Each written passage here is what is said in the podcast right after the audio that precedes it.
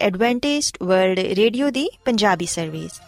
ਤੇ ਆਓ ਪ੍ਰੋਗਰਾਮ ਸੁਣਨੇ ਆ ਉਮੀਦ ਦੀ ਕਿਰਨ।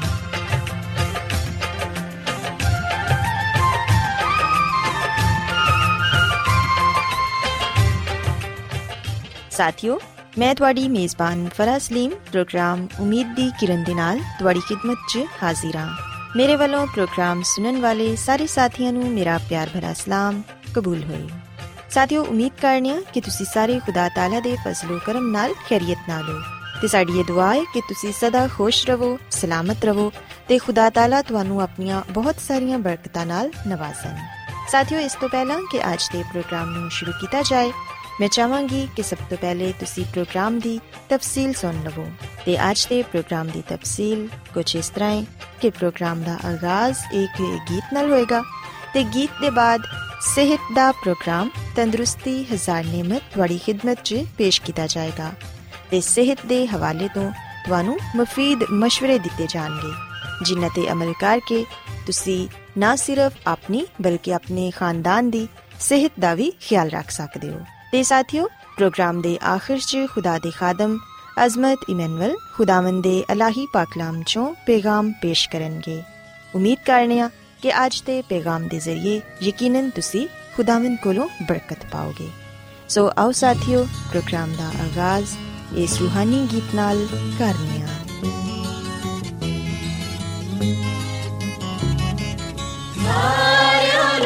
ਲੋਕੋ ਸਾਡੇ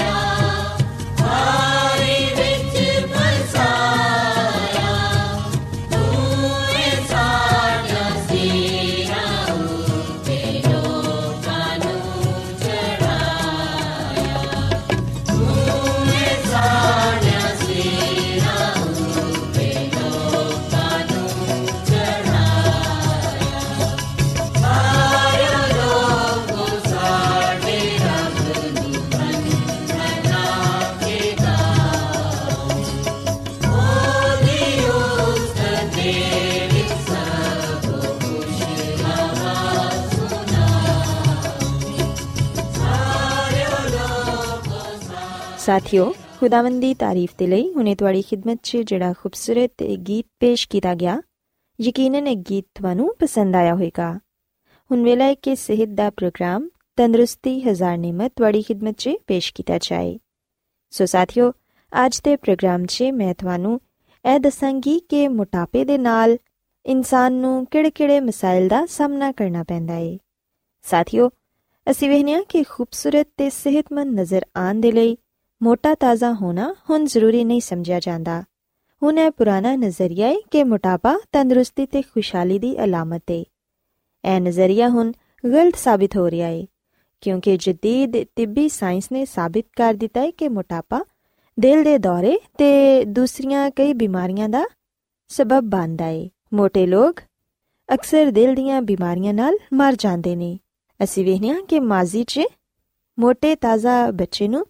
ਖੂਬਸੂਰਤ ਤੇ ਸਿਹਤਮੰਦ ਸਮਝਿਆ ਜਾਂਦਾ ਸੀ। ਲੇਕਿਨ ਹੁਣ ਬੱਚਿਆਂ 'ਚ ਮੋਟਾਪਾ ਖਤਰੇ ਦੀ ਗੱਲ ਸਮਝਿਆ ਜਾਂਦਾ ਏ, ਕਿਉਂਕਿ ਵੇਖਿਆ ਗਿਆ ਹੈ ਕਿ ਅਕਸਰ ਮੋٹے ਬੱਚੇ ਵੱਡੇ ਹੋ ਕੇ ਵੀ ਮੋٹے ਹੀ ਰਹਿੰਦੇ ਨੇ ਤੇ ਮੋਟਾਪਾ ਕਿਸੇ ਤਰ੍ਹਾਂ ਵੀ ਸਿਹਤ ਦੀ ਅਲਾਮਤ ਤਸਵਰ ਨਹੀਂ ਕੀਤਾ ਜਾ ਸਕਦਾ। ਸਾਥੀਓ, ਹਕੀਕਤ ਤੇ ਐਵੇਂ ਕਿ ਕਈ ਮੁਲਕਾਂ 'ਚ, ਸਕੂਲ ਜਾਣ ਵਾਲੇ ਬੱਚਿਆਂ 'ਚ, ਸਿਹਤ ਦੇ ਹਵਾਲੇ ਨਾਲ ਪਾਏ ਜਾਣ ਵਾਲੇ ਮਸਾਇਲ 'ਚ ਮੋਟਾਪਾ ਅੱਜ ਦੂਸਰਾ ਵੱਡਾ ਮਸਲਾ ਏ। ਜਦਕਿ ਪਹਿਲਾ ਵੱਡਾ ਮਸਲਾ ਕਮਜ਼ੋਰ ਬਣਾਈ ਹੈ ਸਾਥੀਓ ਸੀ ਵੇਖਿਆ ਕਿ ਅੱਜ ਦੇ ਬੱਚੇ ਮੋਟਾਪੇ ਦਾ ਸ਼ਿਕਾਰ ਹੋ ਰਹੇ ਨੇ ਤੇ ਇੰਦੀਆਂ ਕਈ ਵਜੂਹਾਤ ਨੇ ਲੋਕ ਅੱਜਕੱਲ ਗੋਸ਼ਤ ਅੰਡੇ ਘੀ ਮੱਖਣ ਦੁੱਧ ਤੇ ਤਲੇ ਹੋਏ ਖਾਣਿਆਂ ਦਾ ਵਾਫਰ ਇਸਤੇਮਾਲ ਕਰ ਰਹੇ ਨੇ ਜਗ੍ਹਾ ਜਗ੍ਹਾ ਹਰ ਤਰ੍ਹਾਂ ਦੇ ਖਾਣਿਆਂ ਦੇ ਬੇਸ਼ੁਮਾਰ ਮਰਾਕਜ਼ ਖੁੱਲੇ ਹੋਏ ਨੇ ਜਿੱਥੇ ਮੁਨਾਸਿਬ ਪੈਸਿਆਂ ਤੇ ਖਾਣ ਪੀਣ ਦੀਆਂ ਮੁxtਲਿਫ ਚੀਜ਼ਾਂ ਆਮ ਮਿਲ ਜਾਂਦੀਆਂ ਨੇ ਤਾਹਮ ਇਹ ਖਾਣੇ ਜ਼ਿਆਦਾਤਰ ਤੇਲ ਤੇ ਘਿਓ ਦੀ ਬਹੁਤ ਜ਼ਿਆਦਾ ਮਕਦਾਰ 'ਚ ਪਕਾਏ ਜਾਂਦੇ ਨੇ। ਇਹਨਾਂ ਦੇ ਇਲਾਵਾ ਫਾਸਟ ਫੂਡ ਹੋਟਲਾਂ 'ਚ ਨਮਕੀਨ, ਮਿੱਠੇ ਤੇ ਤਰ੍ਹਾਂ-ਤਰ੍ਹਾਂ ਦੇ ਲਜ਼ੀਜ਼ ਖਾਣੇ ਆਸਾਨੀ ਨਾਲ ਹਰ ਵਕਤ ਦਸਤਿਆਬ ਹੁੰਦੇ ਨੇ। ਇਹਨਾਂ ਖਾਣਿਆਂ 'ਚ ਨਾ ਤੇ ਗਜ਼ਾਇਤ ਹੁੰਦੀ ਹੈ ਤੇ ਨਾ ਹੀ ਇਹ ਖਾਣੇ ਆਸਾਨੀ ਨਾਲ ਹਜ਼ਮ ਹੁੰਦੇ ਨੇ। ਐਸੇ ਖਾਣਿਆਂ ਦੀ ਸਰਿਆਮ ਨਮਾਇਸ਼ ਬੱਚਿਆਂ ਦੇ ਲਈ ਮਕਨਾਤੀਸੀ ਕਸ਼ਿਸ਼ ਰੱਖਦੀ ਏ। ਅਕਸਰ ਬੱਚੇ ਫ੍ਰੈਂਚ ਫਰਾਈਜ਼ 버ਗਰ ਪੁੰਨੇ ਹੋਏ ਤਿੱਕੇ ਕਬਾਬ ਮਿਲਕ ਸ਼ੇਕ ਠੰਡੇ ਮਿੱਠੇ ਮਸ਼ਰੂਬਾਤ ਤੇ ਐਸੀਆਂ ਹੀ ਮੁxtਲਿਫ ਚੀਜ਼ਾਂ ਖਾਣ ਪੀਣ ਦੀ ਜ਼ਿੱਦ ਕਰਦੇ ਨੇ। ਅਕਸਰ ਨੌਜਵਾਨ ਐਸੇ ਹੀ ਬਾਜ਼ਾਰੀ ਖਾਣਿਆਂ ਦੇ ਮਰਾਕਜ਼ ਤੇ ਆਪਣੇ ਦੋਸਤਾਂ ਦੇ ਨਾਲ ਮਿਲ ਕੇ ਤਫਰੀਹ ਦੇ ਲਮਹਾਤ ਗੁਜ਼ਾਰਦੇ ਨੇ ਤੇ ਖਾਣ ਪੀਣ ਦਾ ਸ਼ੌਕ ਪੂਰਾ ਕਰਦੇ ਨੇ। ਸਾਥੀਓ, ਚੀਨੀ ਦਾ ਇਸਤੇਮਾਲ ਵੀ ਅੱਜਕੱਲ ਪਹਿਲੇ ਤੋਂ ਕਿਤੇ ਜ਼ਿਆਦਾ ਹੋ ਰਿਹਾ ਹੈ ਪਿਆਸ ਲੱਗਣ ਦੀ ਸੂਰਤ 'ਚ ਨੰਨੇ ਬੱਚੇ ਵੀ ਪਾਣੀ ਦੀ ਬਜਾਏ ਬੋਤਲ ਜਾਂ ਪੈਕੇਟ ਵਾਲੇ ਮਸ਼ਰੂਬਾਤ ਪੀਣਾ ਪਸੰਦ ਕਰਦੇ ਨੇ। ਇਸੇ ਤਰ੍ਹਾਂ ਆਈਸਕ੍ਰੀਮ ਤੇ ਕੁਲਫੀਆਂ ਵੇਚਣ ਵਾਲੀਆਂ ਰੇੜੀਆਂ ਅਕਸਰ ਸਾਨੂੰ ਨਜ਼ਰ ਆਉਂਦੀਆਂ ਨੇ। ਹਰ ਛੋਟੀ ਵੱਡੀ ਦੁਕਾਨ ਤੇ ਟੌਫੀਆਂ, ਬਿਸਕਿਟ ਆਈਸਕ੍ਰੀਮ ਤੇ ਮਿੱਠੀਆਂ ਗੋਲੀਆਂ ਤੇ ਮਠਾਈਆਂ ਵਗੈਰਾ ਆਮ ਮਿਲ ਜਾਂਦੀਆਂ ਨੇ। ਸਾਥੀਓ, ਯਾਦ ਰੱਖੋ ਕਿ ਚੀਨੀ ਜਿਸਮ 'ਚ ਹਰਾਰਿਆਂ ਨੂੰ ਵਧਾਉਣ ਦਾ ਇੱਕ ਬਹੁਤ ਹੀ ਜ਼ਬਰਦਸਤ ਜ਼ਰੀਆ ਹੈ ਜਿਹੜਾ ਕਿ ਬਲੰਦ ਫਿਸ਼ਾਰੇ ਖੂਨ, ਮੋਟਾਪੇ ਤੇ ਕੋਲੇਸਟ੍ਰੋਲ ਦੇ ਮਿਆਰ 'ਚ ਇਜ਼ਾਫੇ ਤੇ ਜ਼ਿਆਬਤਸ ਦਾ ਬਾਇਸ ਬਣਦਾ ਹੈ ਸਕੂਲਾਂ ਦੀਆਂ ਕੰਟੀਨਾਂ ਤੇ ਤਰ੍ਹਾਂ-ਤਰ੍ਹਾਂ ਦੀਆਂ ਮਿੱਠੀਆਂ ਗੋਲੀਆਂ, ਚਾਕਲੇਟ, ਬਿਸਕਿਟ, ਕੇਕ ਤੇ ਕਈ ਕਿਸਮ ਦੇ ਮਸ਼ਰੂਬਾਤ ਦਸਤਿਆਬ ਹੁੰਦੇ ਨੇ, ਜਿਹੜੇ ਬੱਚੇ ਬੜੇ ਹੀ ਸ਼ੌਕ ਨਾਲ ਖਾਣਾ ਪਸੰਦ ਕਰਦੇ ਨੇ। ਸਾਥੀਓ, ਅਗਰ ਤੁਸੀਂ ਇਹ ਚਾਹੁੰਦੇ ਹੋ ਕਿ ਤੁਹਾਡੇ ਬੱਚੇ ਸਿਹਤਮੰਦ ਤੇ ਤੰਦਰੁਸਤ ਜ਼ਿੰਦਗੀ ਗੁਜ਼ਾਰਨ ਤੇ ਫਿਰ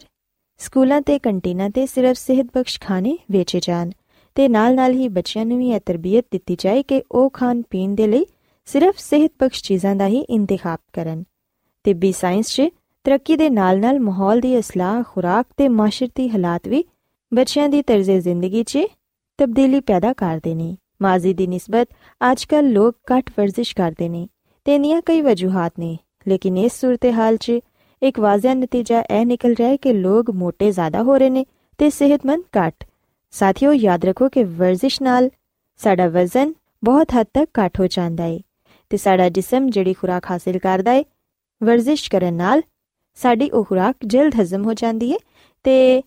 ਹਰਾਰੇ ਵੀ ਘੱਟ ਹੋ ਜਾਂਦੇ ਨੇ। ਲੇਕਿਨ ਵਰਜ਼ਿਸ਼ ਨਾ ਕਰਨ ਨਾਲ ਇਹ ਹਰਾਰੇ ਚਰਬੀ ਦੀ ਸ਼ਕਲ 'ਚ, ਜਿਸਮ 'ਚ ਜਮਾ ਹੁੰਦੇ ਰਹਿੰਦੇ ਨੇ। ਸਾਥੀਓ, ਜਿਉਂ-ਜਿਉਂ ਆਦਮੀ ਮੋਟਾ ਹੁੰਦਾ ਹੈ ਉਹਨੂੰ ਮੋਟਾਪੇ ਨਾਲ ਵਬਸਤਾ ਬਹੁਤ ਸਾਰੀਆਂ ਮੁਸ਼ਕਲਾਂ ਤੇ ਖਤਰਾਤ ਦਾ ਵੀ ਸਾਹਮਣਾ ਕਰਨਾ ਪੈਂਦਾ ਹੈ ਯਾਦ ਰੱਖੋ ਕਿ ਆਦਮੀ ਜਿੰਨਾ ਜ਼ਿਆਦਾ ਮੋਟਾ ਹੁੰਦਾ ਹੈ ਦਿਲ ਨੂੰ ਉਨੀ ਹੀ ਜ਼ਿਆਦਾ ਮਿਹਨਤ ਕਰਨੀ ਪੈਂਦੀ ਹੈ ਆਮ ਆਦਮੀ ਦੀ ਨਿਸਬਤ ਇੱਕ ਮੋٹے ਸ਼ਖਸ ਦੇ ਦਿਲ ਨੂੰ ਜ਼ਿਆਦਾ ਮੁਸ਼ਕਲ ਨਾਲ ਸਾਰੇ ਬਦਨ 'ਚ ਆਕਸੀਜਨ ਤੇ ਗਿਜ਼ਾਇਤ ਪਹੁੰਚਾਣਾ ਪੈਂਦੀ ਏ ਤੇ ਇਹਦਾ ਨਤੀਜਾ ਫਿਰ ਇਹ ਨਿਕਲਦਾ ਹੈ ਕਿ ਇਨਸਾਨ ਹਾਈ ਬਲੱਡ ਪ੍ਰੈਸ਼ਰ ਦਾ ਸ਼ਿਕਾਰ ਹੋ ਜਾਂਦਾ ਏ। ਇਹਦੇ ਇਲਾਵਾ ਜਿਹੜੇ ਮੋٹے ਲੋਕ ਹੁੰਦੇ ਨੇ, ਉਹ ਸ਼ੂਗਰ ਦੀ ਬਿਮਾਰੀ ਦਾ ਵੀ ਸ਼ਿਕਾਰ ਹੋ ਜਾਂਦੇ ਨੇ। ਉਹਨਾਂ ਦੇ ਖੂਨ 'ਚ ਕੋਲੇਸਟ੍ਰੋਲ ਦਾ ਮਿਆਰ ਵੀ ਜ਼ਿਆਦਾ ਹੋ ਜਾਂਦਾ ਏ, ਜਿੰਦੀ ਵਜ੍ਹਾ ਨਾਲ ਹਾਰਟ ਅਟੈਕ ਹੋਣ ਦਾ ਜ਼ਿਆਦਾ ਖਤਰਾ ਹੁੰਦਾ ਏ। ਸੋ ਇਸ ਲਈ ਸਾਥੀਓ ਅਗਰ ਤੁਸੀਂ ਇਹ ਚਾਹੁੰਦੇ ਹੋ ਕਿ ਤੁਸੀਂ ਮੋਟਾਪੇ ਤੋਂ ਮਹਿਫੂਜ਼ ਰਹੋ, ਤੇ ਫਿਰ ਆਪਣੀ ਤਰਜ਼ੇ ਜ਼ਿੰਦਗੀ ਨੂੰ ਬਦਲੋ। ਹੁਣ ਸਵਾਲ ਇਹ ਪੈਦਾ ਹੁੰਦਾ ਹੈ ਕਿ ਅਗਰ ਮੋਟਾਪਾ ਇੰਨੀ ਹੀ ਬੁਰੀ ਚੀਜ਼ ਹੈ, ਤੇ ਫਿਰ ਕਿਸ ਤਰ੍ਹਾਂ ਤੁਸੀਂ ਆਪਣੇ ਵਜ਼ਨ ਤੇ ਕੰਟਰੋਲ ਰੱਖ ਸਕਦੇ ਹੋ? ਖਾਸ ਤੌਰ ਤੇ ਅਗਰ ਤੁਸੀਂ ਪਹਿਲੇ ਤੋਂ ਹੀ ਕਾਫੀ ਮੋਟੇ ਹੋ ਚੁੱਕੇ ਹੋ। ਸਾਥੀਓ, ਬੱਚੇ ਦੀ ਪਦਾਇਸ਼ ਤੋਂ ਹੀ ਉਹਨੂੰ ਅੱਛੀ ਸਿਹਤ ਦੀ ਤਾਲੀਮ ਤੇ ਤਰਬੀਅਤ ਦਿਵੋ। ਆਪਣੇ ਬੱਚੇ ਨੂੰ ਬਿਹਤਰੀਨ ਗਿਜ਼ਾ ਦਾ ਇੰਤਖਾਬ ਕਰਨਾ ਸਿਖਾਓ। ਖਾਣੇ ਦੇ ਮੁਕਰਰ ਔਕਾਤ ਦੇ ਇਲਾਵਾ ਖਾਣ ਪੀਣ ਤੋਂ ਪਰਹੇਜ਼ ਕਰੋ ਇਸ ਤੋਂ ਇਲਾਵਾ ਆਪਣੀ ਰੋਜ਼ਮਰਾ ਦੀ ਖੁਰਾਕ 'ਚ ਘੱਟ ਤੋਂ ਘੱਟ ਤਲੀਆਂ ਹੋਈਆਂ ਚੀਜ਼ਾਂ ਇਸਤੇਮਾਲ ਕਰੋ ਸ਼ਰਾਬ ਤੋਂ ਦੂਰ ਰਹੋ ਤੇ ਆਪਣੀ ਭੁੱਖ ਤੋਂ ਜ਼ਿਆਦਾ ਮਤ ਖਾਓ ਕਿਉਂਕਿ ਅਸੀਂ ਵੇਖਨੇ ਆ ਕਿ ਕਈ ਲੋਕ ਹਰ ਵੇਲੇ ਕੁਝ ਨਾ ਕੁਝ ਖਾਣਾ ਪਸੰਦ ਕਰਦੇ ਨੇ ਜਿੰਦੀ ਵਜ੍ਹਾ ਨਾਲ ਉਹ ਬਹੁਤ ਜਲਦ ਮੋਟੇ ਹੋ ਜਾਂਦੇ ਨੇ ਇਸ ਲਈ ਹਮੇਸ਼ਾ ਜਿੰਨੀ ਭੁੱਖ ਹੋਏ ਉਹਨਾਂ ਹੀ ਖਾਓ ਸਾਥੀਓ ਯਾਦ ਰੱਖੋ ਕਿ ਬਕਾਇਦਗੀ ਨਾਲ, ਵਰਜ਼ਿਸ਼ ਕਰਨ ਨਾਲ ਯਕੀਨਨ ਤੁਸੀਂ ਆਪਣੇ ਆਪ ਨੂੰ ਸਮਾਰਟ ਰੱਖ ਸਕਦੇ ਹੋ। ਵਜ਼ਨ ਘਟ ਕਰਨ ਦੇ ਲਈ ਸਭ ਤੋਂ ਜ਼ਰੂਰੀ ਗੱਲ ਇਹ ਵੇ ਕਿ ਤੁਸੀਂ ਵਰਜ਼ਿਸ਼ ਨੂੰ ਆਪਣੀ ਜ਼ਿੰਦਗੀ ਦਾ ਮਾਮੂਲ ਬਣਾਓ ਤੇ ਸੁਸਤੀ ਤੇ ਕਾਹਲੀ ਤੋਂ ਛੁਟਕਾਰਾ ਹਾਸਲ ਕਰੋ। ਜਦੋਂ ਤੁਸੀਂ ਇਹਨਾਂ ਗੱਲਾਂ ਤੇ ਅਮਲ ਕਰੋਗੇ ਤੇ ਫਿਰ ਯਕੀਨਨ ਤੁਸੀਂ ਮੋਟਾਪੇ ਤੋਂ ਤੇ ਮੋਟਾਪੇ ਨਾਲ ਹੋਣ ਵਾਲੇ ਮਸਾਇਲ ਤੋਂ ਮਹਿਫੂਜ਼ ਰਹਿ ਪਾਓਗੇ। ਸੋ ਸਾਥੀਓ ਮੈਂ ਉਮੀਦ ਕਰਨੀਆ ਕਿ ਤੁਹਾਨੂੰ ਅੱਜ ਦਾ ਪ੍ਰੋਗਰਾਮ ਪਸੰਦ ਆਇਆ ਹੋਵੇਗਾ ਮੇਰੀ ਇਹ ਦੁਆ ਹੈ ਕਿ ਖੁਦਾਵੰਦ ਖੁਦਾ ਤੁਹਾਡੇ ਨਾਲ ਹੋਣ ਤੇ ਤੁਹਾਨੂੰ ਸਾਰਿਆਂ ਨੂੰ ਸਿਹਤ ਤੇ ਤੰਦਰੁਸਤੀ عطا ਫਰਮਾਏ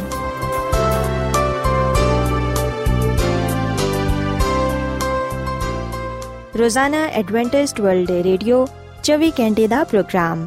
ਜਨੂਬੀ ਏਸ਼ੀਆ ਦੇ ਲਈ ਪੰਜਾਬੀ ਉਰਦੂ ਅੰਗਰੇਜ਼ੀ ਸਿੰਧੀ ਤੇ ਦੂਜੀਆਂ ਬਹੁਤ ਸਾਰੀਆਂ ਜ਼ੁਬਾਨਾਂ ਵਿੱਚ ਨਸ਼ਰ ਕਰਦਾ ਹੈ ਸਿਹਤ ਮਤਵਾਜ਼ਨ ਖੁਰਾਕ تعلیم ਖਾਨਦਾਨੀ ਜ਼ਿੰਦਗੀ ਤੇ ਬਾਈਬਲ ਮੁਕੱਦਸ ਨੂੰ ਸਮਝਣ ਦੇ ਲਈ ਐਡਵੈਂਟਿਸਟ ਵਰਲਡ ਰੇਡੀਓ ਜ਼ਰੂਰ ਸੁਨੋ ਸਾਡੀ ਪੰਜਾਬੀ ਸਰਵਿਸ ਦਾ ਪਤਾ ਲਿਖ ਲਵੋ ਇੰਚਾਰਜ ਪ੍ਰੋਗਰਾਮ ਉਮੀਦ ਦੀ ਕਿਰਨ post box number 32 Lahore Pakistan Adventist World Radio ਵੱਲੋਂ ਪ੍ਰੋਗਰਾਮ ਉਮੀਦ ਦੀ ਕਿਰਨ ਨਿਸ਼ਰ ਕੀਤਾ ਜਾ ਰਿਹਾ ਹੈ ਹੁਣ ਵੇਲਾ ਹੈ ਕਿ ਅਸੀਂ ਖੁਦਾ ਦੇ ਪਾਕ ਕਲਾਮ ਚੋਂ ਪੈਗਾਮ ਸੁਣੀਏ। ਤੇ ਅੱਜ ਤੁਹਾਡੇ ਲਈ ਪੈਗਾਮ ਖੁਦਾ ਦੇ ਖਾਦਮ ਅਜ਼ਮਤ ਇਮਨੁਅਲ ਪੇਸ਼ ਕਰਨਗੇ। ਤੇ ਆਓ ਆਪਣੇ ਦਿਲਾਂ ਨੂੰ ਤਿਆਰ ਕਰੀਏ ਤੇ ਖੁਦਾ ਦੇ ਕਲਾਮ ਨੂੰ ਸੁਣੀਏ। ਯਿਸੂ ਮਸੀਹ ਦੇ ਅਜ਼ਲੀ ਤੇ ਅਬਦੀ ਨਾਮ ਵਿੱਚ ਸਾਰੇ ਸਾਥੀਆਂ ਨੂੰ ਸਲਾਮ। ਸਾਥਿਓ, ਮੈਂ ਮਸੀਹ ਯਿਸੂ ਵਿੱਚ ਤੁਹਾਡਾ ਖਾਦਮ ਅਜ਼ਮਤ ਇਮਾਨੁਅਲ ਕਲਾਮੇ ਮੁਕੱਦਸ ਦੇ ਨਾਲ ਤੁਹਾਡੀ ਖਿਦਮਤ ਵਿੱਚ ਹਾਜ਼ਰ ਹਾਂ ਤੇ ਮੈਂ ਖੁਦਾਵੰਦ ਖੁਦਾ ਦਾ ਸ਼ੁਕਰ ਅਦਾ ਕਰਨਾ ਵਾਂ ਕਿ ਅੱਜ ਮੈਂ ਤੁਹਾਨੂੰ ਇੱਕ ਵਾਰ ਫੇਰ ਖੁਦਾਵੰਦ ਦਾ ਕਲਾਮ ਸੁਣਾ ਸਕਣਾ ਸਾਥਿਓ, ਮੈਨੂੰ ਉਮੀਦ ਹੈ ਕਿ ਤੁਸੀਂ ਹੁਣ ਖੁਦਾਵੰਦ ਦੇ ਕਲਾਮ ਨੂੰ ਸੁਣਨ ਦੇ ਲਈ ਤਿਆਰ ਹੋ। ਆਓ ਆਪਣੇ ਈਮਾਨ ਦੀ ਮਜ਼ਬੂਤੀ ਤੇ ਈਮਾਨ ਦੀ ਤਰੱਕੀ ਦੇ ਲਈ ਖੁਦਾਵੰਦ ਦੇ ਕਲਾਮ ਨੂੰ ਸੁਣਨੇ ਆ। ਅੱਜ ਅਸੀਂ ਖੁਦਾਵੰਦ ਦੇ ਕਲਾਮ ਚੋਂ ਇਸ ਗੱਲ ਨੂੰ ਜਾਣਾਂਗੇ ਕਿ ਕੀ ਬਾਈਬਲ ਮੁਕੱਦਸ ਇਲਹਾਮੀ ਕਿਤਾਬ ਹੈ ਸਾਥੀਓ ਇਸ ਗੱਲ ਨੂੰ ਜਾਣਨਾ ਸਾਡੇ ਲਈ ਬੜਾ ਹੀ ਜ਼ਰੂਰੀ ਹੈ ਕਿ ਕੀ ਬਾਈਬਲ ਮੁਕੱਦਸ ਇਲਹਾਮੀ ਕਿਤਾਬ ਹੈ ਕਿ ਹਕੀਕਤ ਵਿੱਚ ਆ ਖੁਦਾ ਦਾ ਹੀ ਕਲਾਮ ਹੈ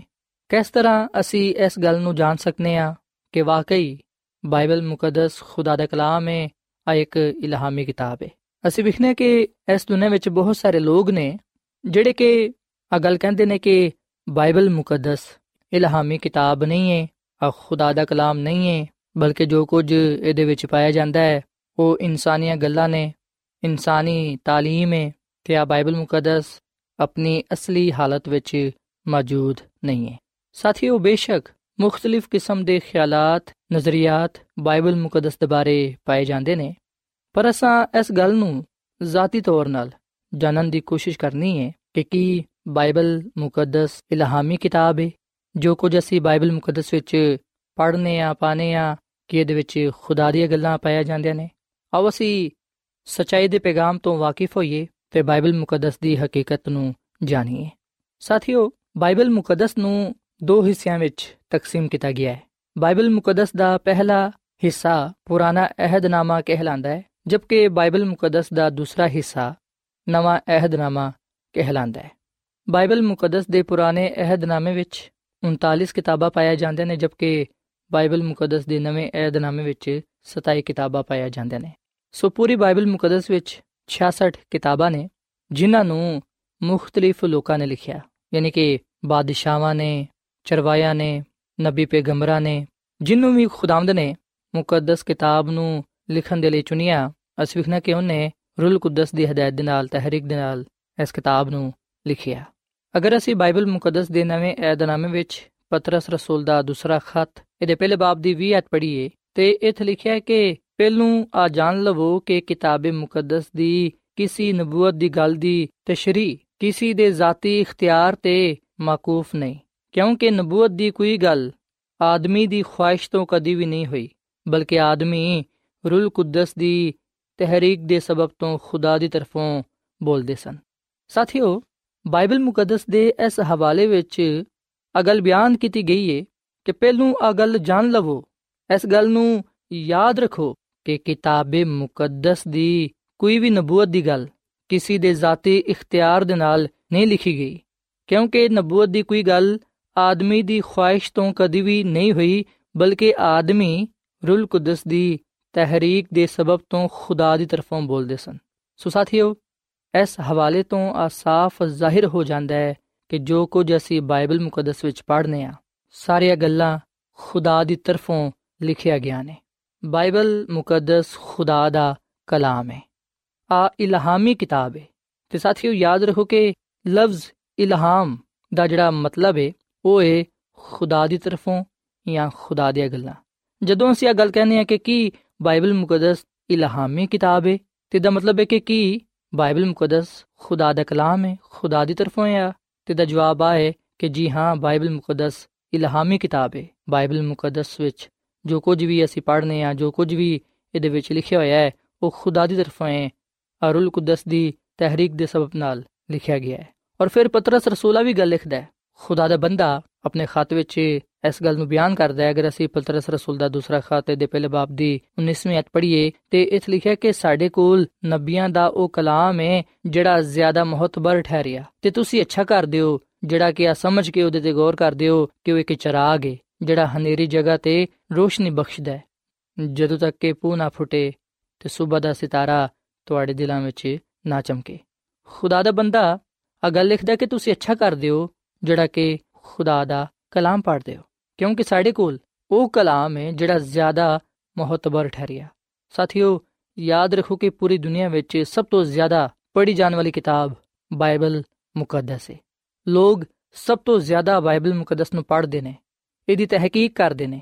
ਇਹਦੀਆਂ ਗੱਲਾਂ ਤੇ ਗੁਰੂ ਖੋਸ ਕਰਦੇ ਨੇ ਜਿਹੜੇ ਲੋਕ ਬਾਈਬਲ ਮੁਕੱਦਸ ਨੂੰ ਪੜ੍ਹਦੇ ਨੇ ਯਕੀਨਨ ਉਹ ਸਚਾਈ ਤੋਂ ਵਾਕਿਫ ਹੁੰਦੇ ਨੇ ਖੁਦਾ ਦਾ ਕਲਾਮ ਇੱਕ ਚਰਾਗ ਹੈ ਜਿਹੜਾ ਹਨੇਰੀ ਜਗ੍ਹਾ ਤੇ ਰੋਸ਼ਨੀ ਬਖਸ਼ਦਾ ਹੈ ਹਜ਼ਰਤ ਦਾਊਦ ਕਹਿੰਦਾ ਹੈ ਜ਼ਬੂਰ 119 ਤੇ ਦੀ 105 ਆਇਤ ਵਿੱਚ ਕਿ ਖੁਦਾ, ਤੇਰਾ ਕਲਾਮ ਮੇਰੇ ਕਦਮਾਂ ਦੇ ਲਈ ਚਰਾਗ ਤੇ ਰਾਹ ਦੇ ਲਈ ਰੋਸ਼ਨੀ ਹੈ। ਸਾਥੀਓ, ਅਸਾਂ ਬਾਈਬਲ ਮੁਕੱਦਸ ਚੋਂ ਇਸ ਗੱਲ ਨੂੰ ਪੜ੍ਹਿਆ ਹੈ ਇਸ ਗੱਲ ਨੂੰ ਵੇਖਿਆ ਹੈ ਕਿ ਹਕੀਕਤ ਵਿੱਚ ਬਾਈਬਲ ਮੁਕੱਦਸ ਖੁਦਾ ਦਾ ਕਲਾਮ ਹੈ। ਆ ਇੱਕ ਇਲਹਾਮੀ ਕਿਤਾਬ ਹੈ। ਬਾਈਬਲ ਮੁਕੱਦਸ ਵਿੱਚ ਲਿਖੇ ਜਾਣ ਵਾਲੇ ਅਲਫਾਜ਼ਾਂ ਵਿੱਚ ਜਿਹੜਾ ਪੈਗਾਮ ਪਾਇਆ ਜਾਂਦਾ ਹੈ, ਉਹ ਸਾਡੀ ਰੂਹਾਨੀ ਤਰੱਕੀ ਦੇ ਲਈ ਹੈ। ਬਾਈਬਲ ਮੁਕੱਦਸ ਪਾਕ ਕਿਤਾਬ ਹੈ ਅਗਰ ਅਸੀਂ ਪਲੂਸ ਰਸੂਲ ਦਾ ਦੂਸਰਾ ਖਤ ਤਮੋਥੀਅਸ ਦੇ ਨਾਮ ਦੇ ਤਿੰਨ ਬਾਬ ਦੀ 15ਵੀਂ ਅਧ ਪੜ੍ਹੀਏ ਤੇ ਇਥੇ ਲਿਖਿਆ ਕਿ ਤੂੰ ਬਚਪਨ ਤੋਂ ਹੀ ਉਹਨਾਂ ਪਾਕ ਨਵਿਸ਼ਤਿਆਂ ਤੋਂ ਵਾਕਿਫ ਹੈ ਜਿਹੜੇ ਤੈਨੂੰ ਯਿਸੂ ਮਸੀਹ ਤੇ ਈਮਾਨ ਲਿਆਉਣ ਤੋਂ ਨਜਾਤ ਹਾਸਲ ਕਰਨ ਦੇ ਲਈ ਦਨਾਈ ਬਖਸ਼ ਸਕਦੇ ਨੇ ਸਾਥੀਓ ਇਸ ਹਵਾਲੇ ਵਿੱਚ ਜਿਹੜੀ ਪਹਿਲੀ ਗੱਲ ਬਿਆਨ ਕੀਤੀ ਗਈ ਹੈ ਉਹ ਹੈ ਕਿ ਆਪਾਕ ਨਵਿਸ਼ਤੇ ਯਾਨੀ ਕਿ ਆਪਾਕ ਕਿਤਾਬ ਹੈ ਆਪਾਕ ਕਲਾਮ ਇਸ ਲਈ ਹੈ ਕਿਉਂਕਿ ਇਹ ਖੁਦਾ ਦੀ ਤਰਫੋਂ ਹੈ ਇਹਦੇ ਵਿੱਚ ਖੁਦਾ ਦੇ ਗੱਲਾਂ ਪਾਏ ਜਾਂਦੇ ਨੇ। ਸੋ ਬਾਈਬਲ ਕੋਈ ਆਮ ਕਿਤਾਬ ਨਹੀਂ ਹੈ, ਬਲਕਿ ਆ ਖਾਸ ਪਾਕ ਕਿਤਾਬ ਹੈ। ਅਸੀਂ ਹਮੇਸ਼ਾ ਇਸ ਗੱਲ ਨੂੰ ਯਾਦ ਰੱਖੀਏ ਕਿ ਬਾਈਬਲ ਮੁਕੱਦਸ ਪਾਕ ਕਿਤਾਬ ਹੈ ਆ ਖੁਦਾ ਦਾ ਕਲਾਮ ਹੈ, ਜਿਹੜਾ ਕਿ ਸਾਨੂੰ ਦਿੱਤਾ ਗਿਆ ਹੈ। ਸਾਥੀਓ, ਪਲੂਸ ਰਸੂਲ ਆ ਵੀ ਗੱਲ ਦੱਸਦਾ ਹੈ ਕਿ ਸਾਨੂੰ ਆ ਪਾਕ ਕਲਾਮ, ਮੁਕੱਦਸ ਕਿਤਾਬ ਕਿਉਂ ਦਿੱਤੀ ਗਈ ਹੈ? ਲਿਖਿਆ ਕਿ ਤੂੰ ਬਚਪਨ ਤੋਂ ਹੀ ਉਹਨਾਂ ਪਾਕ ਨਵਿਸ਼ਤਿਆਂ ਤੋਂ ਵਾਕਿਫ ਹੈ, ਜਿਹੜਾ ਤੈਨੂੰ ਯਿਸੂ ਮਸੀਹ ਤੇ ਈਮਾਨ ਲਿਆਉਣ ਤੋਂ ਨਜਾਤ ਹਾਸਲ ਕਰਨ ਦੇ ਲਈ ਦਨਾਈ ਬਖਸ਼ ਸਕਦਾ ਹੈ। ਸੋ ਬਾਈਬਲ ਮੁਕੱਦਸ ਦੇ ਇਸ ਹਵਾਲੇ ਤੋਂ ਸਾਫ਼ ਜ਼ਾਹਿਰ ਹੁੰਦਾ ਹੈ ਕਿ ਆਪਾ ਕਿਤਾਬ, ਮੁਕੱਦਸ ਕਿਤਾਬ, ਬਾਈਬਲ ਮੁਕੱਦਸ ਇਸ ਲਈ ਸਾਡੇ ਕੋਲ ਮੌਜੂਦ ਹੈ ਤਾਂ ਕਿ ਅਸੀਂ ਇਹਨੂੰ ਪੜ੍ਹੀਏ, ਇਹਦਾ ਮਤਾਲਾ ਕਰੀਏ ਤੇ ਯਿਸੂ ਮਸੀਹ ਤੇ ਇਮਾਨ ਲਿਆਈਏ ਤਾਂ ਕਿ ਅਸੀਂ ਨਿਜਾਤ ਪਾ ਸਕੀਏ, ਹਮੇਸ਼ਾ ਦੀ ਜ਼ਿੰਦਗੀ ਹਾਸਲ ਕਰ ਸਕੀਏ। ਸੋ ਸਿਰਫ ਬਾਈਬਲ ਮੁਕੱਦਸ ਹੀ ਸਾਨੂੰ ਨਿਜਾਤ ਦਾ ਰਸਤਾ ਦੱਸਦੀ ਹੈ। ਬਾਈਬਲ ਮੁਕੱਦਸ ਵਿੱਚ ਹੀ ਸਾਡੇ ਲਈ ਨਵੀਂ ਜ਼ਿੰਦਗੀ ਦਾ ਪੈਗਾਮ ਪਾਇਆ ਜਾਂਦਾ ਹੈ। ਅਬਦੀ ਖੁਸ਼ਖਬਰੀ ਪਾਈ ਜਾਂਦੀ ਹੈ। ਬਾਈਬਲ ਮੁਕੱਦਸ ਸਾਨੂੰ ਯਿਸੂ ਮਸੀਹ ਦੇ ਬਾਰੇ ਦੱਸਦੀ ਹੈ ਤਾਂ ਕਿ ਅਸੀਂ ਯਿਸੂ ਮਸੀਹ ਤੇ ਇਮਾਨ ਲਿਆ ਕੇ ਨਿਜਾਤ ਹਾਸਲ ਕਰੀਏ ਹਮੇਸ਼ਾ ਦੀ ਜ਼ਿੰਦਗੀ ਨੂੰ ਪਾਈਏ ਸਾਥੀਓ ਬਾਈਬਲ ਮੁਕੱਦਸ ਦਾ ਮਕਸਦ ਹੈ ਕਿ ਅਸੀਂ ਯਿਸੂ ਮਸੀਹ ਤੇ ਈਮਾਨ ਲਿਆਈਏ ਯਿਸੂ ਮਸੀਹ ਨੂੰ ਜ਼ਿਆਦਾ ਤੋਂ ਜ਼ਿਆਦਾ ਜਾਣੀਏ ਤਾਂ ਕਿ ਅਸੀਂ ਕਾਮਿਲ ਨਿਜਾਤ ਹਾਸਲ ਕਰੀਏ ਹਮੇਸ਼ਾ ਦੀ ਜ਼ਿੰਦਗੀ ਨੂੰ ਪਾਈਏ ਤਾਂ ਅਸੀਂ ਵੇਖਣਾ ਕਿ ਬਾਈਬਲ ਮੁਕੱਦਸ ਨੂੰ ਪੜ੍ਹਨ ਨਾਲ ਅਸੀਂ ਦਨਾਈ ਪਾਣੇ ਆ ਹਕਮਤ ਪਾਣੇ ਆ ਤੇ ਜਿਹੜੀ ਹਕਮਤ ਦਨਾਈ ਅਸੀਂ ਬਾਈਬਲ ਮੁਕੱਦਸ ਚੋਂ ਪਾਣੇ ਆ ਆ ਸਾਨੂੰ ਖੁਦਾ ਦੀ ਤਰਫੋਂ ਹੀ ਮਿਲਦੀ ਹੈ ਆ ਦੁਨਿਆਵੀ ਹਕਮਤ ਤੇ ਦਨਾਈ ਨਹੀਂ ਹੈ ਬਲਕਿ ਆ ਆਸਮਾਨੀ। ਹੈ ਸਾਥੀਓ ਪਲੂਸ ਰਸੂਲਾ ਵੀ ਗੱਲ ਲਿਖਦਾ ਹੈ ਕਿ ਹਰ ਇੱਕ ਸਹੀਫਾ ਜਿਹੜਾ ਖੁਦਾ ਦੇ ਇਲਹਾਮ ਤੋਂ ਹੈ, ਤਾਲੀਮ ਤੇ ਇਲਜ਼ਾਮ ਤੇ ਸਲਾਤ ਰਾਸਤਬਾਜ਼ੀ ਵਿੱਚ ਤਰਬੀਅਤ ਕਰਨ ਦੇ ਲਈ ਫਾਇਦਾਮੰਦ ਵੀ ਹੈ। ਸੋ ਅਸੀਂ ਵੇਖਣਾ ਕਿ ਖੁਦਾਵੰਦ ਦਾ ਕਲਾਮ ਸਾਨੂੰ ਇਸ ਲਈ ਦਿੱਤਾ ਗਿਆ ਹੈ, ਬਾਈਬਲ ਮੁਕੱਦਸ ਇਸ ਲਈ ਸਾਡੇ ਕੋਲ ਹੈ ਤਾਂ ਕਿ ਅਸੀਂ ਇਹਨੂੰ ਪੜ੍ਹ ਕੇ ਖੁਦਾ ਦੇ ਬਾਰੇ ਜਾਣੀਏ। ਅਸੀਂ ਗੁਨਾਹ ਤੋਂ ਦੂਰ ਰਹਿ ਸਕੀਏ, ਆਪਣੀ ਇਸਲਾਹ ਕਰ ਸਕੀਏ, ਸਾਡੇ ਅੰਦਰ ਜਿਹੜੀਆਂ ਕਮੀ ਕਮਜ਼ੋਰੀਆਂ ਪਾਏ ਜਾਂਦੇ ਨੇ, ਉਹਨਾਂ ਨੂੰ ਦੂਰ ਕਰ ਸਕੀਏ, ਆਪਣੇ ਆਪ ਨੂੰ ਦਰੁਸਤ ਕਰ ਸਕੀਏ। ਤੇ ਰਾਸਤਾਬਾਜ਼ੀ ਵਿੱਚ ਤਰਬੀਅਤ ਪਾ ਕੇ ਆਪਣੇ ਆਪ ਨੂੰ ਖੁਦਾ ਦੇ ਹਜ਼ੂਰ ਕਾਮਿਲ ਬਣਾਈਏ ਲਿਖਿਆ ਕਿ ਤਾਂ ਕਿ ਮਰਦ ਖੁਦਾ ਕਾਮਿਲ ਬਣੇ ਤੇ ਹਰ ਇੱਕ ਨੇਕ ਕੰਮ ਦੇ ਲਈ ਬਿਲਕੁਲ ਤਿਆਰ ਹੋ ਜਾਏ ਸਾਥੀਓ ਖੁਦਾਵੰਦ ਚਾਹੁੰਦਾ ਕਿ ਅਸੀਂ ਕਾਮਿਲ ਬਣੀਏ ਤੇ ਕਾਮਿਲ ਅਸੀਂ ਉਸ ਵੇਲੇ ਹੀ ਬਣ ਸਕਨੇ ਆ ਜਦੋਂ ਅਸੀਂ ਬਾਈਬਲ ਮੁਕੱਦਸ ਨੂੰ ਪੜਾਂਗੇ ਦਾ ਮਤਾਲਾ ਕਰਾਂਗੇ ਇਸ ਕਲਾਮ ਤੇ ਅਮਲ ਕਰਾਂਗੇ ਸੋ ਸਾਨੂੰ ਖੁਦਾਵੰਦ ਦਾ ਸ਼ੁਕਰ ਅਦਾ ਕਰਨਾ ਚਾਹੀਦਾ ਕਿ ਉਹਨੇ ਸਾਨੂੰ ਆਪਣਾ ਕਲਾਮ عطا ਫਰਮਾਇਆ ਹੈ ਬਾਈਬਲ ਮੁਕੱਦਸ ਵਿੱਚ ਖੁਦਾ ਦੀਆਂ ਗੱਲਾਂ ਪਾਇਆ ਜਾਂਦੇ ਨੇ ਬਾਈਬਲ ਮੁਕੱਦਸ ਦੇ ਜ਼ਰੀਏ ਖੁਦਾਵੰਦ ਸਾਡੇ ਨਾਲ ਹਮ ਕਲਾਮ ਹੁੰਦਾ ਹੈ, ਖੁਦਾਵੰਦ ਸਾਡੇ ਨਾਲ ਗੱਲਬਾਤ ਕਰਦਾ ਹੈ।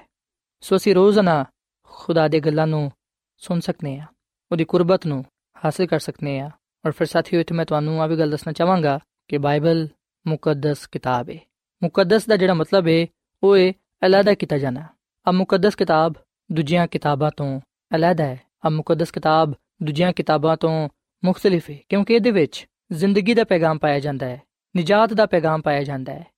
ਇਸ ਮੁਕੱਦਸ ਕਿਤਾਬ ਵਿੱਚ ਅਸੀਂ ਖੁਦਾ ਦੇ ਬਾਰੇ ਪੜ੍ਹਨੇ ਆ, ਖੁਦਾ ਦੀਆਂ ਗੱਲਾਂ ਸੁਣਨੇ ਆ, ਯਿਸੂ ਮਸੀਹ ਦੇ ਬਾਰੇ ਜਾਣਨੇ ਆ ਤੇ ਇਸ ਗੱਲ ਨੂੰ ਵੀ ਸਿੱਖਣ ਵਾਲੇ ਬਣਨੇ ਆ ਕਿ ਖੁਦਾਵੰਦ ਕਿਸ ਤਰ੍ਹਾਂ ਸਾਡੇ ਜ਼ਰੀਏ ਕੰਮ ਕਰਦਾ ਹੈ। ਬਾਈਬਲ ਮੁਕੱਦਸ ਹਮ ਦੱਸਦੀ ਹੈ ਕਿ ਖੁਦਾਵੰਦ ਨੇ ਮਾਜ਼ੀ ਵਿੱਚ ਕੀ ਕੀਤਾ ਹੈ ਤੇ ਮੌਜੂਦਾ ਦੌਰ ਵਿੱਚ ਕੀ ਕੁਝ ਕਰਨ ਦੀ ਹੈ ਤੇ ਮੁਸਤਕਬਲ ਵਿੱਚ ਕੀ ਕੁਝ ਕਰੇਗਾ।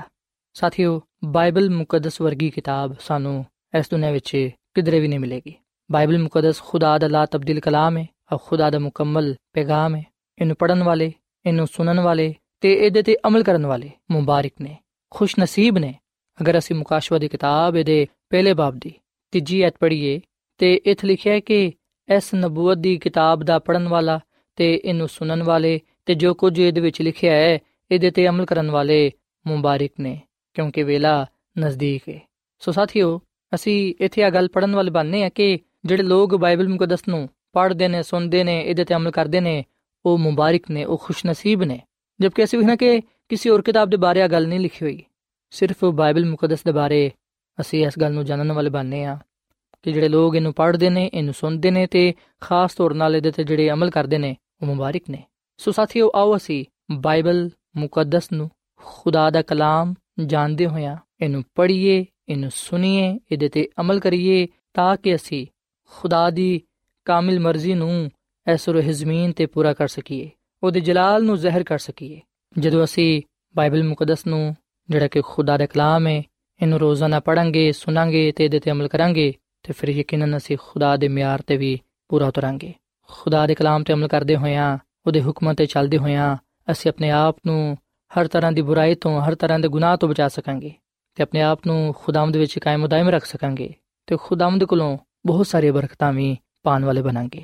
ਸੋ ਅੱਜ ਮੈਂ ਤੁਹਾਡੇ ਅੱਗੇ ਅਪੀਲ ਕਰਨਾ ਵਾਂ ਕਿ ਤੁਸੀਂ ਰੋਜ਼ਾਨਾ ਖੁਦਾਵੰਦ ਦੇ ਕਲਾਮ ਨੂੰ ਪੜ੍ਹੋ ਸੁਣੋ ਇਹਦੇ ਤੇ ਅਮਲ ਕਰੋ ਤਾਂ ਕਿ ਨਾ ਸਿਰਫ ਤੁਸੀਂ ਬਲਕਿ ਤੁਹਾਡਾ ਘਰਾਨਾ ਵੀ ਖੁਦਾਵੰਦ ਕੋਲੋਂ ਬਰਕਤ ਪਾਏ ਤੇ ਤੁਸੀਂ ਯਿਸੂ ਮਸੀਹ ਤੇ ਇਮਾਨ ਲਿਆਂਦੇ ਹੋਇਆਂ ਉਹਦੇ ਵਿੱਚ ਕਾਮਿਲ ਜ਼ਿੰਦਗੀ گزار ਸਕੋ ਤੇ ਖੁਦਾਵੰਦ ਦੇ ਜਲਾਲ ਨੂੰ ਇਸ ਜ਼ਮੀਨ ਤੇ ਜ਼ਾਹਿਰ ਕਰਨ ਵਾਲੇ ਬਣੋ ਸੋ ਖੁਦਾਵੰਦ ਤੁਹਾਡੇ ਨਾਲ ਹੋਏ ਤੇ ਖੁਦਾਵੰਦ ਤੁਹਾਨੂੰ ਬੜੀ ਬਰਕਤ ਦੇ ਸੋ ਸਾਥੀਓ ਆਖਰ ਵਿੱਚ ਮੈਂ ਤੁਹਾਡੇ ਨਾਲ ਮਿਲ ਕੇ ਦੁਆ ਕਰਨਾ ਚਾਹਨਾ ਵਾਂ ਆਓ ਅਸੀਂ ਆਪਣੇ ਆਪ ਨੂੰ ਖੁਦਾ ਦੇ ਹੱਥਾਂ ਵਿੱਚ ਦਈਏ ਤੇ ਖੁਦਾਵੰਦ ਦੇ ਹਜ਼ੂਰ ਦੁਆ ਕਰੀਏ। ਯਿਸੂ ਮਸੀਹ ਵਿੱਚ ਸਾਡੇ ਜ਼ਿੰਦਾ ਆਸਮਾਨੀ ਬਾਪ, ਅਸੀਂ ਤੇਰਾ ਸ਼ੁਕਰ ਅਦਾ ਕਰਨੇ ਆ, ਕਿਉਂਕਿ ਤੂੰ ਹੀ ਤਾਰੀਫ ਤੇ ਤਮਜੀਦ ਦੇ ਲਾਇਕ ਹੈ ਹੈ ਖੁਦਾਵੰਦ, ਤੂੰ ਮੁਬਾਰਕ ਖੁਦਾ ਹੈ ਅਸੀਂ ਇਸ ਵੇਲੇ ਆਪਣੇ ਆਪ ਨੂੰ ਤੇਰੇ ਹੱਥਾਂ ਵਿੱਚ ਦੇਨੇ ਆ, ਤੂੰ ਸਾਨੂੰ ਕਬੂਲ ਫਰਮਾ, ਸਾਡੀ ਗਲਤੀ ਖਤਾਵਾਂ ਨੂੰ ਗੁਨਾਹਾਂ ਨੂੰ ਮਾਫ ਫਰਮਾ, ਕਿਉਂਕਿ ਅਸੀਂ ਇਸ ਗੱਲ ਦਾ ਇਤਰਾਫ ਕਰਨੇ ਆ, ਇਸ ਗੱਲ ਦਾ ਇਕਰਾਰ ਕਰਨੇ ਆ ਕਿ ਅਸੀਂ ਗੁਨਾਹਗਾਰ ਆ। ਸਾਡੀ ਜ਼ਿੰਦਗੀ ਵਿੱਚ ਬਹੁਤ ਸਾਰੀਆਂ ਬੁਰਾਈਆਂ ਪਾਈਆਂ ਜਾਂਦੀਆਂ ਨੇ। ਐ ਖੁਦਾਵੰਦ, ਤੂੰ ਸਾਨੂੰ ਪਾਕ ਸਾਫ਼ ਕਰ ਤੇ ਸਾਨੂੰ ਤੂੰ ਆਪਣੀ ਰਾਸਤੇ عطا ਫਰਮਾ ਐ ਖੁਦਾਵੰਦ ਤੇਰੇ ਅੱਗੇ ਦਰਖਾਸਤ ਕਰਨੇ ਆ ਕਿ ਸਾਨੂੰ ਤੌਫੀਕ ਦੇ ਕੇ ਅਸੀਂ ਰੋਜ਼ਾਨਾ ਤੇਰੇ ਕਲਾਮ ਨੂੰ ਪੜ੍ਹੀਏ ਸੁਣੀਏ ਇਹਦੇ ਤੇ ਅਮਲ ਕਰੀਏ ਕਿਉਂਕਿ ਤੇਰਾ ਕਲਾਮ ਸਾਨੂੰ ਦੱਸਦਾ ਹੈ ਕਿ ਅਸੀਂ ਕਿਸ ਤਰ੍ਹਾਂ ਦੀ ਜ਼ਿੰਦਗੀ ਇਸ ਦੁਨੀਆਂ ਵਿੱਚ ਗੁਜ਼ਾਰੀਏ ਤਾਂ ਕਿ ਤੇਰਾ ਜਲਾਲ ਸਾਡੇ ਜ਼ਿੰਦਗੀਆਂ ਤੋਂ ਜ਼ਾਹਿਰ ਹੋਏ ਐ ਖੁਦਾਵੰਦ ਜਦੋਂ ਅਸੀਂ ਤੇਰੇ ਕਲਾਮ ਨੂੰ ਅਪਣਾਣੇ ਆ ਇਹਦੇ ਤੇ ਅਮਲ ਕਰਨੇ ਆ ਉਸ ਵੇਲੇ ਅਸੀਂ ਤੇਰੀ ਕਾਮਿਲ ਮਰਜ਼ੀ ਨੂੰ ਪੂਰਾ ਕਰਨ ਵਾਲੇ ਬਣਨੇ ਆ ਐ ਖੁਦਾਵੰਦ ਆਪਣੇ ਕਲਾਮ ਦੇ ਵਸੀਲੇ ਨਾਲ ਸਾਨੂੰ ਬੜੀ ਬਰਕਤ ਦੇ ਤੇ ਫਜ਼ਲ ਬਖਸ਼ ਕੇ ਅਸੀਂ ਇਸ ਕਲਾਮ ਨੂੰ ਦੁਨੀਆ ਦੇ ਕੋਨੇ-ਕੋਨੇ ਤੱਕ ਪਹੁੰਚਾ ਸਕੀਏ, ਤਾਂ ਕਿ ਜਿੱਥੇ ਗੁਨਾਹ ਦੀ ਤਾਰੀਕੀ ਪਾਈ ਜਾਂਦੀ ਏ, ਉਥੇ ਤੇਰੇ ਕਲਾਮ ਦੇ ਵਸੀਲੇ ਨਾਲ ਰੋਸ਼ਨੀ ਫੈਲ ਜਾਏ। ਐ ਖੁਦਾਵੰਦ, ਮੈਂ ਦੁਆ ਕਰਨਾ ਵਾਂ ਇਹਨਾਂ ਪਰਾਵਾਂ ਵਾਸਤੇ, ਇਹਨਾਂ ਪੈਨਾਂ ਵਾਸਤੇ, ਇਸ ਜਮਾਤ ਵਾਸਤੇ, ਇਹਨਾਂ ਨੂੰ ਤੂੰ ਬੜੀ ਬਰਕਤ ਦੇ। ਅਗਰ ਕੋਈ ਇਹਨਾਂ 'ਚ ਬਿਮਾਰ ਏ, ਤੇ ਤੂੰ ਉਹਨੂੰ ਸ਼ਿਫਾ ਦੇ। ਸਾਡੀ ਬਿਮਾਰੀਆਂ ਨੂੰ ਦੂਰ ਕਰ ਦੇ। ਐ ਖੁਦਾਵੰਦ, ਅਸੀਂ ਤੇਰਾ ਸ਼ੁਕਰ ਅਦਾ ਕਰਨੇ ਆ ਕਿ ਤੂੰ ਆਪਣੇ ਕਲਾਮ ਦੇ ਜ਼ਰੀਏ ਸਾਡੇ ਨਾਲ ਹਮ ਕਲਾਮ ਹੋਣਾ ਹੈ ਤੇ ਸਾਡੇ ਦੁਆਵਾਂ ਨੂੰ ਸੁਣ ਕੇ ਉਹਨਾਂ ਦਾ ਜਵਾਬ ਦੇਣਾ ਹੈ ਤੂੰ ਸਾਡੇ ਨਾਲ ਹੋ ਤੇ ਸਾਨੂੰ ਆਪਣੇ ਨਾਲ ਵਫਾਦਾਰ ਰਹਿਣ ਦੀ ਤੌਫੀਕ عطا ਫਰਮਾ ਕਿਉਂਕਿ ਆ ਸਭ ਕੁਝ ਮੰਗ ਲੈਨੇ ਆ ਖੁਦਾਵੰਦ ਦੀ ਮਸੀਹ ਦੇ ਨਾਮ ਵਿੱਚ ਆਮੀਨ ਐਡਵੈਂਟਿਸਟ ਵਰਲਡ ਰੇਡੀਓ ਵੱਲੋਂ ਪ੍ਰੋਗਰਾਮ ਉਮੀਦ ਦੀ ਕਿਰਨ ਨਿਸ਼ਰ ਕੀਤਾ ਜਾ ਰਿਹਾ ਸੀ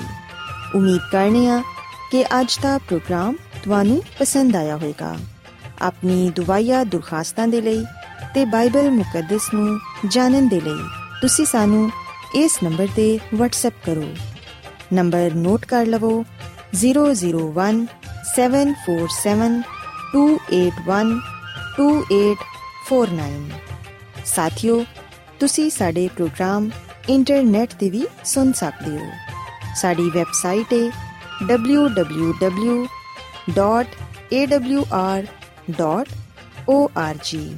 ਕੱਲ ਇਸੇ ਵੇਲੇ ਤੇ ਇਸੇ ਫ੍ਰੀਕਵੈਂਸੀ ਤੇ ਫਿਰ ਤੁਹਾਡੇ ਨਾਲ ਮੁਲਾਕਾਤ ਹੋਏਗੀ।